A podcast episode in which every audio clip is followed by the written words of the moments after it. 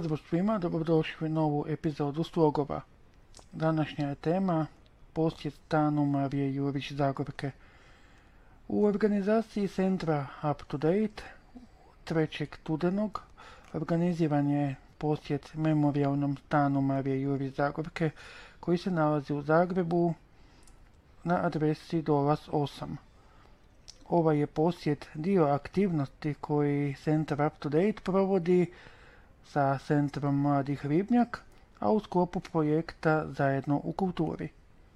Bilo nas je nekoliko i mada smo svi manje više upoznati sa Zagorkinim dijelima, bilo je ipak zanimljivo čuti nešto na drugčiji način, kako to netko drugi može prezentirati i doživjeti prostor u kojem je Zagorka pisala. Nadam se da ćete uživati u ovoj epizodi. Dakle, želim vam e, dobar dan i dobrodošle i dobrodošli u memorijalni stan Marije Juri Zagorke i u Centar za ženske studije koji ovaj stan e, vodi. E, inače, sam stan je u vlasništvu grada Zagreba, a Centar za ženske studije ovdje je u podstanarstvu i zapravo brine o stanu, o Zagorkinoj zbirci. Organiziramo različita događanja vezana za Zagorku, Dane Marije Juri Zagorke, knji- to je, to je književno-znanstveni skup. E, obilježavamo svake godine i Zagorkin rođendan 2.3. Uh, organiziramo različita predavanja, od prošle godine imamo i Zagorkin književni klub Uh, i imamo ideje za, za nove aktivnosti i nove projekte. Ono što mene zanima, jeste li vi čitali Zagorku? Da, da jeste. Uh, ima neka omiljena knjiga koja vam je ostala? Mame na cesti. Je kamen na cesti. Gordana, Dobro. Vi ste Gor- Gordanu cijelu, svaka čast. Još nisam. Inače sve knjige čitaju, a Zagorku kad uhvate nikad kraj. A dobro, da, Zagorka je zanimljiva. E, recite, Tajna krvavog mosta. Vama. Ja sam pročitala sve osim crvenog oceana. Ok, dobro, Crveni ocean je sada prvi puta izašao u izdanju jutarnjeg lista. Da, inače sam ove ostale sve. Ali sve, a dobro, pa to je super. To je stvarno super. A, to čitate kao audio knjige ili ima Da. na Brailleovom pismu? Na CD-u. Ima na- i na Braille. Ima i digitalno. Aha, ima. da. O, super. ali smo svi počeli sa zvučnim knjigama. Aha, Teško bi to bilo na Brajici, to bi bile one pune to je zgrade. bilo veliko, da, da, da, da, istina, istina. Dvije sobe. I to je dobro snimljeno, ne znam sad, e, obično znam na, na engleskom slušati ove audio knjige, e, dobro su napravljene. Bivani su dobri čitači, pa onda... Dobro onda, em, Zagorka je rođena 1873. godine u Negovcu, to je selo pored Vrbovca, u prilično bogatoj obitelji zapravo. Njezin otac je bio upravitelj imanja grofa Erdedija u tom trenutku kad se Zagorka rodila. Čak grof Erdedi sa ženom je bio i e, krsni kum. A e, otac je imao također i neka svoja vlastita imanja, a mama je bila plemičkog e, roda.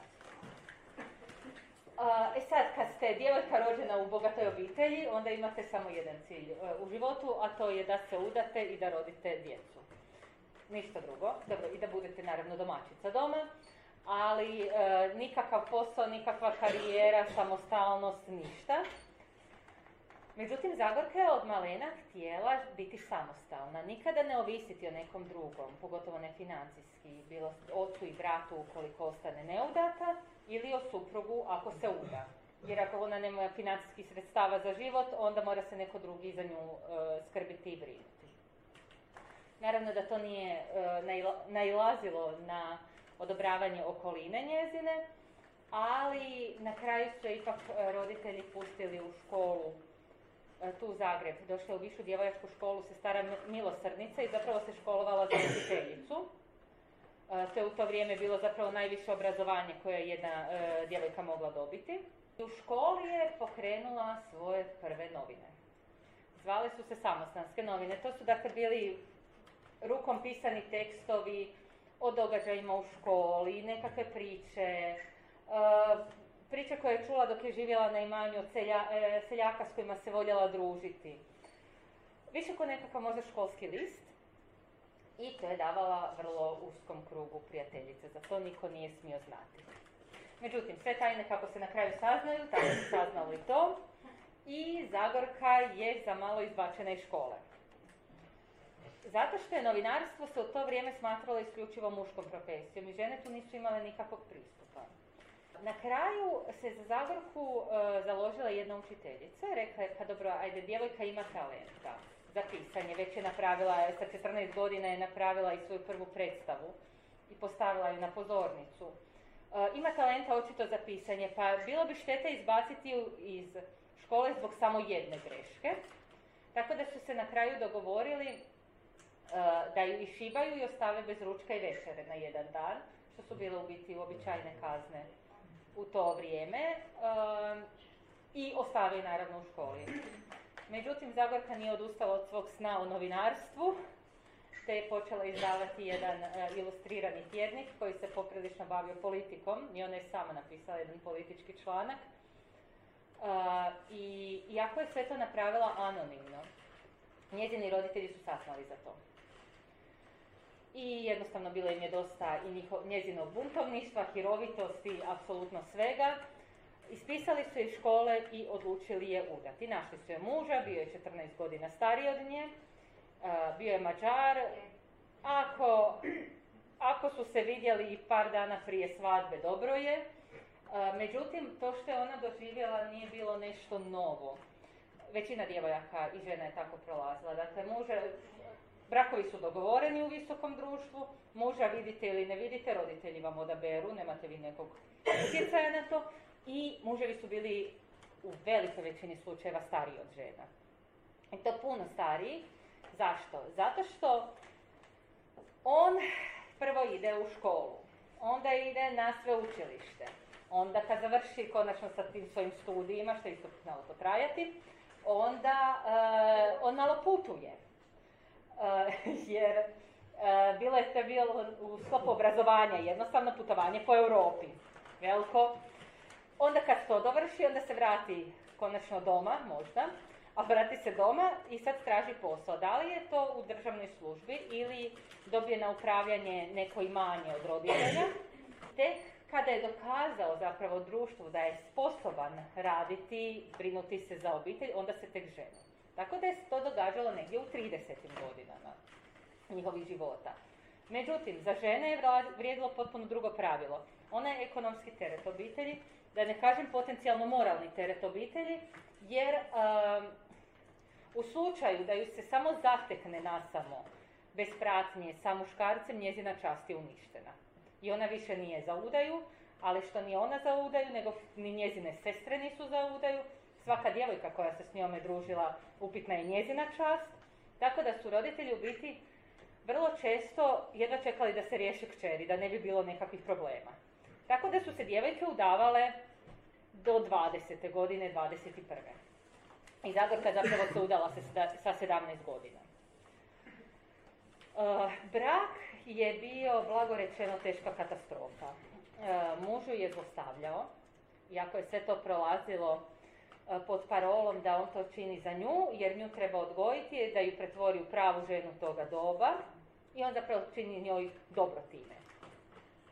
Uh, zlostavljanje žena bilo je potpuno prihvaćena uh, stvar u društvu. Uh, suprug je sa ženom mogao raditi što god je htio, samo ju nije smio ubiti. Tu se kao povlačila zakonska crta, oduzimanje života nije dolazilo u obzir, ali sve drugo se moglo. Ako se i dogodilo, nema veze. Slučajno. Pa, znalo, znalo, je- znalo je biti slučajno, negdje se zataška i tako da. Međutim, e, znači nije bilo, ajde danas možete otići na policiju koliko će to riješiti stvar, nisam sigurna nažalost, ali može, postoji barem, barem nekakav zakonski okvir za to. Tada je to jednostavno, to je bilo nešto što je bilo dopušteno. I što se apsolutno ničko nije smio upetljati, pa čak ni ženina obitelj u to, jer ona nema, njezina obitelj više nema šta tražiti u tom braku. Tu su njih dvoje. Dakle, Zagorka je tako poživjela pet godina u tom braku sa njime, čak je završila u jednom trenutku i na psihijatriji. međutim, nakon tih pet godina napravila je nešto što se rijetko koja, vjerojatno nijedna žena nije usudila napraviti. spakirala se, probukla u odjeću svoje sluškinje i pobjegla u Hrvatsku.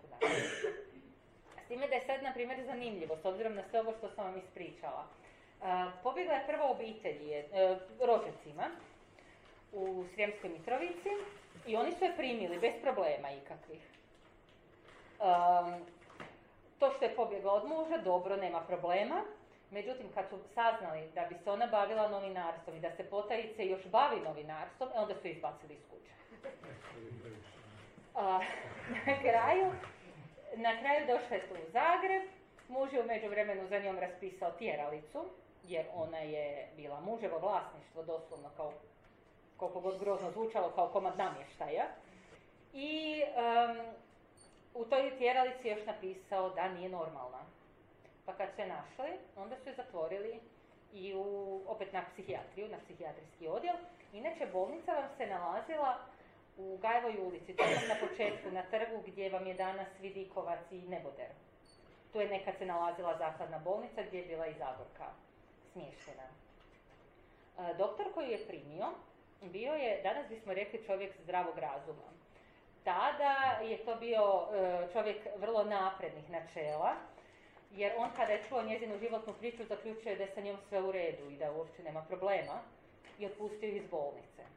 Velika većina doktora u to vrijeme bi zaključili da je histerična, da treba e, se liječiti, zatvorili bi ju, davali joj lijekove, i zapravo ujedno, mislim, time ju svime potpuno, da kažem, ubili. Mislim, ne, mora, ne moramo fizički, ali psihički sigurno. Um, tako da uh, izvukla se iz ludnice uh, i počela je tražiti posao. Zatražila je rastavu, naravno. Uh, rastavu je dobila tek 1901. godine, znači to je trajalo nekih pet godina ta sudska rasprava ali uspjela je, uspjela je dobiti, a u međuvremenu je počela tražiti posao. I kuće naša Zagorka otići, nego u najutjecajnije novine toga doba, a to je bio obzor.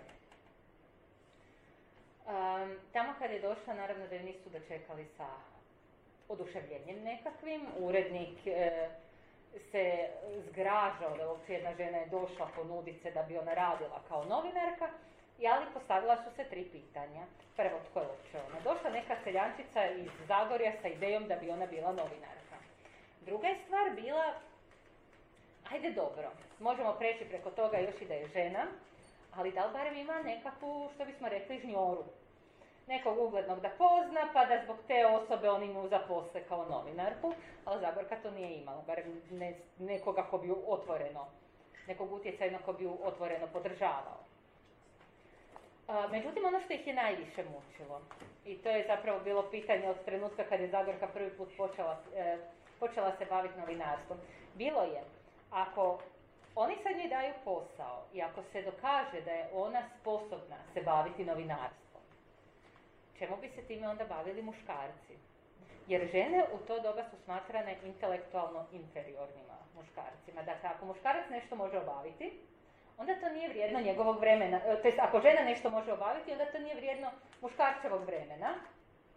Tako da, mislim, danas isto imate tu situaciju, možda ne, ne toliko očitu, ali kad gledate zanimanja u kojem su pretežito žene, poput medicinskih sestara, poput e, nastavnik, e, nastavnica u školama, primijetit ćete da koliko god su to bitna zanimanja, jednostavno njihova cijenjenost u društvu jako opada. Dok vam je nekada, dok, je, dok su tipa učitelji su uglavnom bili muškarci, to je bilo izrazito cijenjeno zanimanje. Danas više nije toliko. zanimanja koja su ugledna, poput sad IT industrije, vrlo često, uh, još uvijek su pretežito muškarci u toj industriji. Uh, tako da danas imamo lijepo zapontano u celofančić sa mašnicom, ali i dalje, i dalje, uh, i dalje postoji ta, ta nekakva diskriminacija. Kod, za- u Zagorkino doba je to bilo puno očitije, dakle jednostavno žene nisu mogle uh, niti na fakultete, uh, niti u, ući uopće u veliku većinu zanimanja. Da, ovaj, baš sam ja htio sad komentirati ovaj, kompjuter i ono. I ja to uglavnom na fakultetima to vidim dečke, ne? Da. U, tako da, Dakle, Zagorka uh, nije odustala nakon te prve odbijenice. Da pače. Ona je počela pisati članke, anonimno, prijevode vrlo često mađarskih članaka, jer jako je dobro znala mađarski, i slati ih obzoru. I urednici su to objavljivali. Bili su oduševljeni tim novinarom koji tako dobro piše. Uh, čak su ga i tražili. Međutim, e, kad je ona došla sa svojim rukopisima, kao dokazom da je to ona napisala, onda su je zamolili da im se više nikada ne ja- ne javlja, jer piše gluposti i da sramoti i sebe i njih. E, Na kraju se zapravo kao zadnji slamci spasa obratila biskupu Štrosmeru. Već je planirala otići za Ameriku, e, preseliti se, e, međutim Štrosmer je bio zadivljen njezinim talentom i odlučio joj je pomoći. Tako da je on u biti intervenirao u obzoru. On je bio ona špaga koja je trebala na početku e, i on ju je zaposlio ne samo kao novinarku običnu. Dakle, žene u novinarstvu su bile rijetkost u Europi općenito, nego kao političku novinarku. U doba kada žene nemaju nikakvih političkih prava. Puno znači da imamo jednu ženu koja o tome piše. Ona vam je izvještavala iz Hrvatskog sabora, gdje je morala sjediti u za građanstvo, jer Bože, sve, Bože sačuvaj da ju neko vidi. E, izvještavala je iz Ugarskog sabora, iz zajedničkog Austro-Ugarskog sabora, tada smo još uvijek bili Austro-Ugarsko, u Austro-Ugarskoj, državi, a, i sa različitih europskih političkih događanja. A, stre- e, europski kolege su je zapravo voljeli, podržavali, ovdje nešto malo manje. A to se najbolje vidjelo kada je slavila 10 godina svoga rada, kada su je, kada su je Mađari u Budimpešti organizirali proslavu tog jubileja e, i rekli su da ok, mi se ne slažemo po političkim pitanjima uopće. Međutim, iako cijenimo to što je ona napravila i zapravo se divimo kako si uspjela izboriti za sebe, dok ovdje u Hrvatskoj je prošlo više manje u tišini. Zagorka je unatoč različitim spletkama u obzoru em, ostala raditi 22 godine. E, I možda najbitnija godina u njezinom životu je bila 1903. Kada su bile velike demonstracije protiv bana uh, Hojna I ona se naravno vrlo često uh, pridruživala tim demonstracijama i često bi se preoblačila u muškarca. Znate da se i njezine junakinje vrlo često preoblače u muškarce. Međutim, ona je također uh, organizirala i prve ženske demonstracije. Dakle, pozvala je žene na misu zadušnicu za dotadašnje žrtve uh, u Markovu crkvu gore. Crkva je bila puna. Kada je misa završila, otvorili su samo izlaz koji vodi prema Banskim dvorima, to je, to glavni ulaz inače u Markovu crkvu. I tamo su one lijepo u špil- špaliru izlazile, organizatorice naravno prve, i počele vikati dolje Hedervari, dolje Mađari, dolje Mađarska tiranija. E, počele su pjevati budnice i hrvatsku himnu. A, policija koja je bila na Markovom trgu kao što je i danas, nije znala što bi napravila sa hrpom žena koje demonstriraju, jer žene to ne rade. Tako da, e, na kraju su im prišli i lijepo ih i snishodljivo zamolili da se raziđu, jer znate, tu nije dozvoljeno uopće prosvjedovati. Što su one rekle, da, da, jasno nam i malo nas je ponijelo nakon mise, ali znate, mi vam sve živimo u Donjem gradu i sve se baš istim putem preko Mesničke ulice moramo spustiti do Donjeg grada. U špaliru jedna za drugom. E, naravno, kako je Zagreb u tom trenutku bio stvarno mali grad, Hain, kako i nam je danas centar grada, tada je bio teška periferija. E, vijest o tome da su neke žene pokrenule demonstracije se vrlo brzo proširila, tako da je to opet dočekalo ih je na Ilisi hrpa, e, mnoštvo i sve se pretvorilo opet u opće demonstracije. Iste godine Zagorka je bila i pet mjeseci glavna urednica Obzora. Zato što su je kolege ili završili u zatvoru ili su pobjegli iz Hrvatske zbog političkih progona. A, ona je u tom trenutku obavljala kao urednica posao koji su in, koje je inače radilo tri. Radila su tri muškarca, barem. I to su jedva stizali. Ona je sve to uspjevala sama odraditi. Međutim, nakon a, pet mjeseci došla je policija u obzor. A, zapravo sa zahtjevom da im a, da rukopise i imena novinara koji su pisali te članke jer vam je u to vrijeme um, novinari su se čak često potpisivali pseudonimima, to je radila i Zagorka na kraju. Ili su bili anonimni, ili se uopće ne bi potpisali, a odgovornost za cijeli broj je zapravo preuzimao urednik.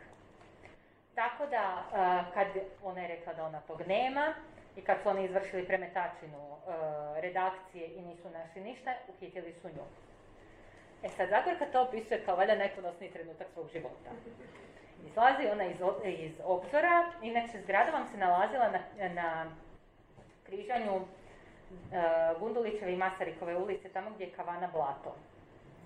Uh, lijepa, velika ugaona zgrada, ona izlazi van, dočekuje ju otvorena kočija s policajcem unutra. I naravno hrpa ljudi, jer ljudi se uvijek skupljaju tamo gdje se nešto događa. Uh, i kaže dok se sprovodili do Petrinske da je komentirala uh, policajcu, zar ne da se tako voze samo kraljevne i princeze uh, u otvorenoj koči i još sa mnoštvom koje skakira i plješće.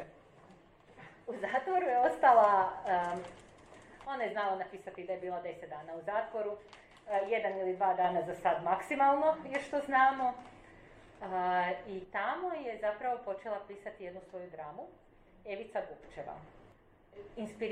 Inspirirale su je za tu dramu zapravo te demonstracije 1903. Uh, u kojima je vidjela da žene sudjeluju u tome, međutim da ih se u novinama i razgovorima sustavno nekako ignorira i zaboravlja. I onda je naravno pomislila na povijest, koliko malo iz povijesti učimo žena uopće, u povijesnim događajima, i sjetila se seljačke bune, koja je tema uh, hrpe umjetničkih dijela i koji je vodio naravno Matija Gubec. E sad, Zagorka uh, se zapitala kako bi to izgledalo da je tu seljačku bunu vodila jedna žena. I ona je stvorila lik Gupčeve zadučnice Evice. Mi ne znamo, u stvarnosti mi ne znamo da li on bio oženjen, da li je bio zaručen, ništa od toga. Uh, koja sa njim organizira tu pobunu, vodi ju i zajedno s njim stradava.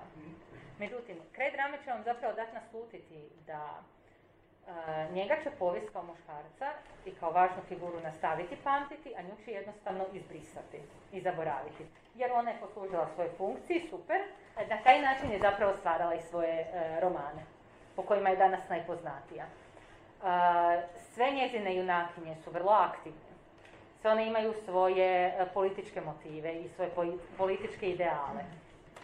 One će se boriti i za svoju ljubavnu sreću. Neće, nijedna od njih, ne, nijedna od njih neće pasivno čekati da joj nešto padne s neba i da se jednostavno dogodi joj.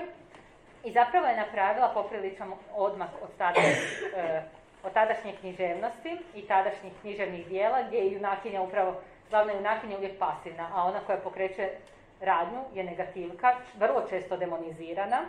Samo možete se sjetiti uh, Laure iz romana u registraturi, koja kad ju strijeljaju više ne ispusti ni kap krvi jer vada nije, živo, nije uh, ljudsko biće. Uh, dakle, uh, njezine junakinje i pozitivke i negativke su vrlo aktivne. Samo je pitanje za što će se boriti i hoće li prelaziti preko leševa ili neće romani su inače izlazili u nastavcima, svaki dan novi nastavak. U novinama na jednoj A3 stranici i zapravo je komentirala da vrlo često jedva napiše taj novi nastavak, ne uspije se ni ohladiti taj rukopis, da ga još možda jednom prođe, što bi bilo dobro. Već je neko iz uredništva na vratima, otimaju taj rukopis iz ruke i nosi u redakciju. Uh, od trenutka kad je uh, prvi roman Tajna krvavog mosta objavljena, kad postala je stvarno jako popularna i nažalost prepoznatljivija po svojim e, romanima nego što je bila po svom novinarskom i aktivističkom radu zapravo. E sad, možemo se prebaciti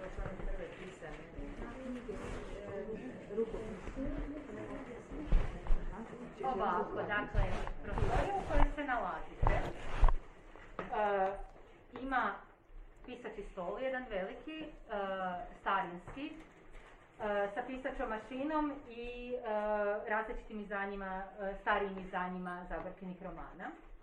Također, uza zid ima jednu, jedan ormar sa ladicama gdje je Zagorka čuvala E, kartice e, koje, koje su je bile kao baza podataka njezinih pretplatnica i pretplatnika u, e, za list Hrvatica. Ima jedno što bi to bilo, a isto je nekakav ormar, ali onako ko komoda. Sve vam je onaj stil Biedermeier. Na, sve dakle, koristila. Sve, sve, dakle, sve što ovdje imamo je zapravo njezino, njezino vlasništvo. Imate starinski kauč i dvije fotelje i dva stola mala. Uglavnom, dakle, tu bi mogli doći i sjesti ljudi na čaj, kavu, dru, kad dođu u posjetu. Imamo jedan ormar uz drugi zid, vrlo uzak, u kojem se nalaze lente. Dakle, danas kada, dobi, kad se stavljaju lente vrlo često na svijeće, to je vrlo često na I ide sa natpisom gore u nekada, početkom 20. stoljeća, do polovice 20. stoljeća, to vam se donosilo na premijere. Ili za rođendane, ili za različite obljetnice. Kupio bi se vijenac veliki, da li cvjetni, da li lovorov vijenac, uh, uzela bi se lenta i zavezala bi se uh, na taj vijenac i napisala bi se nekakva posveta. I to vam se donosilo, na primjer, u kazalištu. Vrlo često je to izgledalo za naše pojmove danas malo morbidno, jer izgleda kao odar nečiji. Međutim, bila je velika čast tako nešto dobiti. Tako da u jednom ormaru čuvamo te zagorkine lente. Njih ne možete dirati jer ormar je ostakljen. A šta piše na njima? jedna, evo ovako, jedna ima na kojoj piše Zagorka i na drugoj strani piše Zinka Milan Kunc. Od nje je dobila. Na jednoj piše uh, naše drage Zagorci, čitateljice iz Vlaške ulice. Najstarija koju imamo uh, je, na, na njoj piše čitateljici Jevice Vukčeve, hrvatski đaki u Splitu, 7.5.1904. godine. Dakle, to je povodom izvedbe zapravo Evice Vukčeve. Inače, Zagorka ih je dakle imala 85. Ovdje su samo neke izložene. Da li znate kako izgleda onaj kip u Tkalčićevoj Zagorki? Onaj s kišobranom. Sa kišobranom, tako je, gdje je ona u dugoj haljini, uh, gdje izgleda jedna, kao jedna dama iz visokog društva, koja sad malo ležerna je to hoda gradom. Nije problem uh, što je ona sad prikazana u haljini, nosila je ona haljine daleko od toga, nego je problem što je prikazano toliko uglađeno, ona nije bila uglađena, ako ćemo vrlo realno, i prikazana je kao dosta visoka osoba, bila je stvarno niska, nekih metar 50 maksimalno. Da. A, I ona vam se oblačila, na primjer imamo jednu njezinu fotografiju koja je stvarno super prikazuje. Na njoj ima a, košulju, a onako otvorenu sa V izrezom, košulju, kaputić od zgora, hlače do koljena, onako malo širije, kao bermude recimo, visoke čizme, ona vam je imala dosta kratku kosu, odnosno bar ju je uvijek držala u punči i onda ima šeširić od zgora, ima cigaretu u ustima, smije se i ima štap u ruci. Štap za šetanje je bio muški modni dodatak. Cigareta. Žene nisu smjele... Da, znači žene i cigareta katastrofa. Ona se fotografirala sa cigaretom i to... I samo to. Samo to. ona se dakle fotografirala i to, e, s cigaretom i to nije bio jedini put. Imamo, e, imamo ih i još. A, također na zidovima dakle imamo fotografije Zagorke iz različitih perioda njezinog života.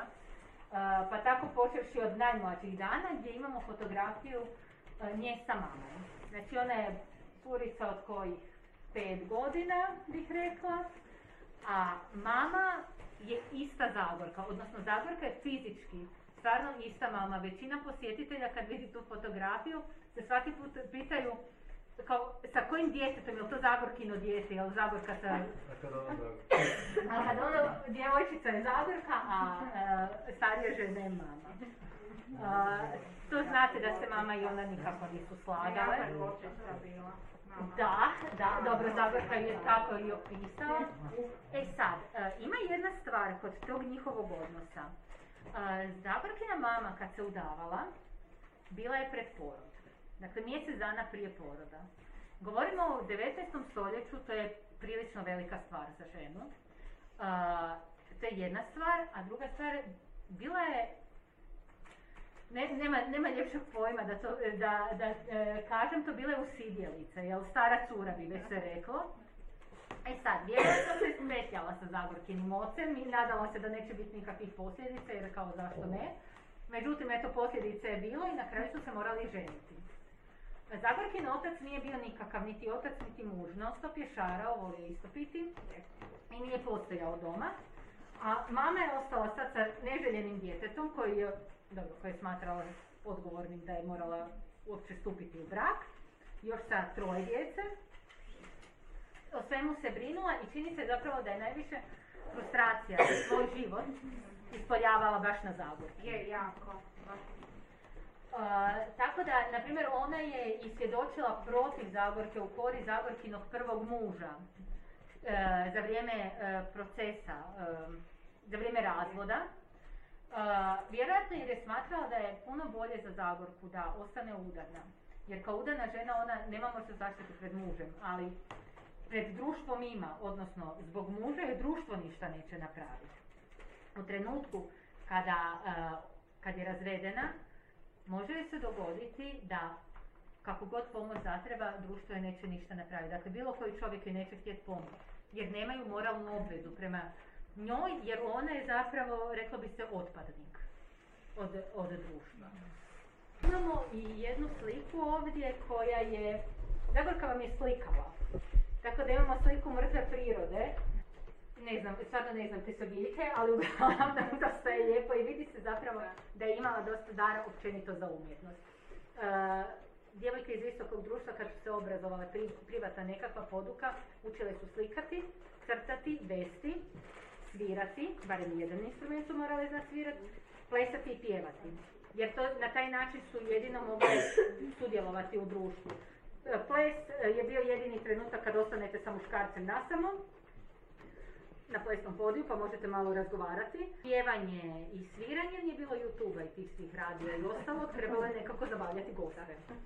Tako da, eto, Zagorka je i slikala, između ostalog i svirala je klavir. U stanu je e, nekada imala i klavir. E sad, znate onaj veliki koncertni klavir, o njemu govorim, znate koje visine obično on. E, ljudi koji su je sreli su rekli da kad bi stajala pored njega, ako neko stoji sa druge strane, da se skoro pa jedva vidjela. Tako da je stvarno je bila niska. A, kad ćete izlaziti iz, e, iz sobe, na kraju, imamo njezin paravan. Pa čisto da možete vidjeti koliko je, koja je visina tog paravana i za njega se presplačite, dakle možete zamisliti kolika je visina nje bila. Smijemo sad tipnuti Možete, tipnuti mašinu. Dakle, nekako se poslažite u kolonu. Nakon toga slijedilo je razgodavanje sobe i pojedinačno fotografiranje, što je zapravo i označilo kraj ovog posjeta, a to ujedno označava i kraj ove epizode uz poruku da oni koji nisu pročitali neko Zagorkino dijelo slobodno to mogu učiniti. Zaista je ponekad zanimljivo otići u prošlost, ma kako god ona bila romansirana.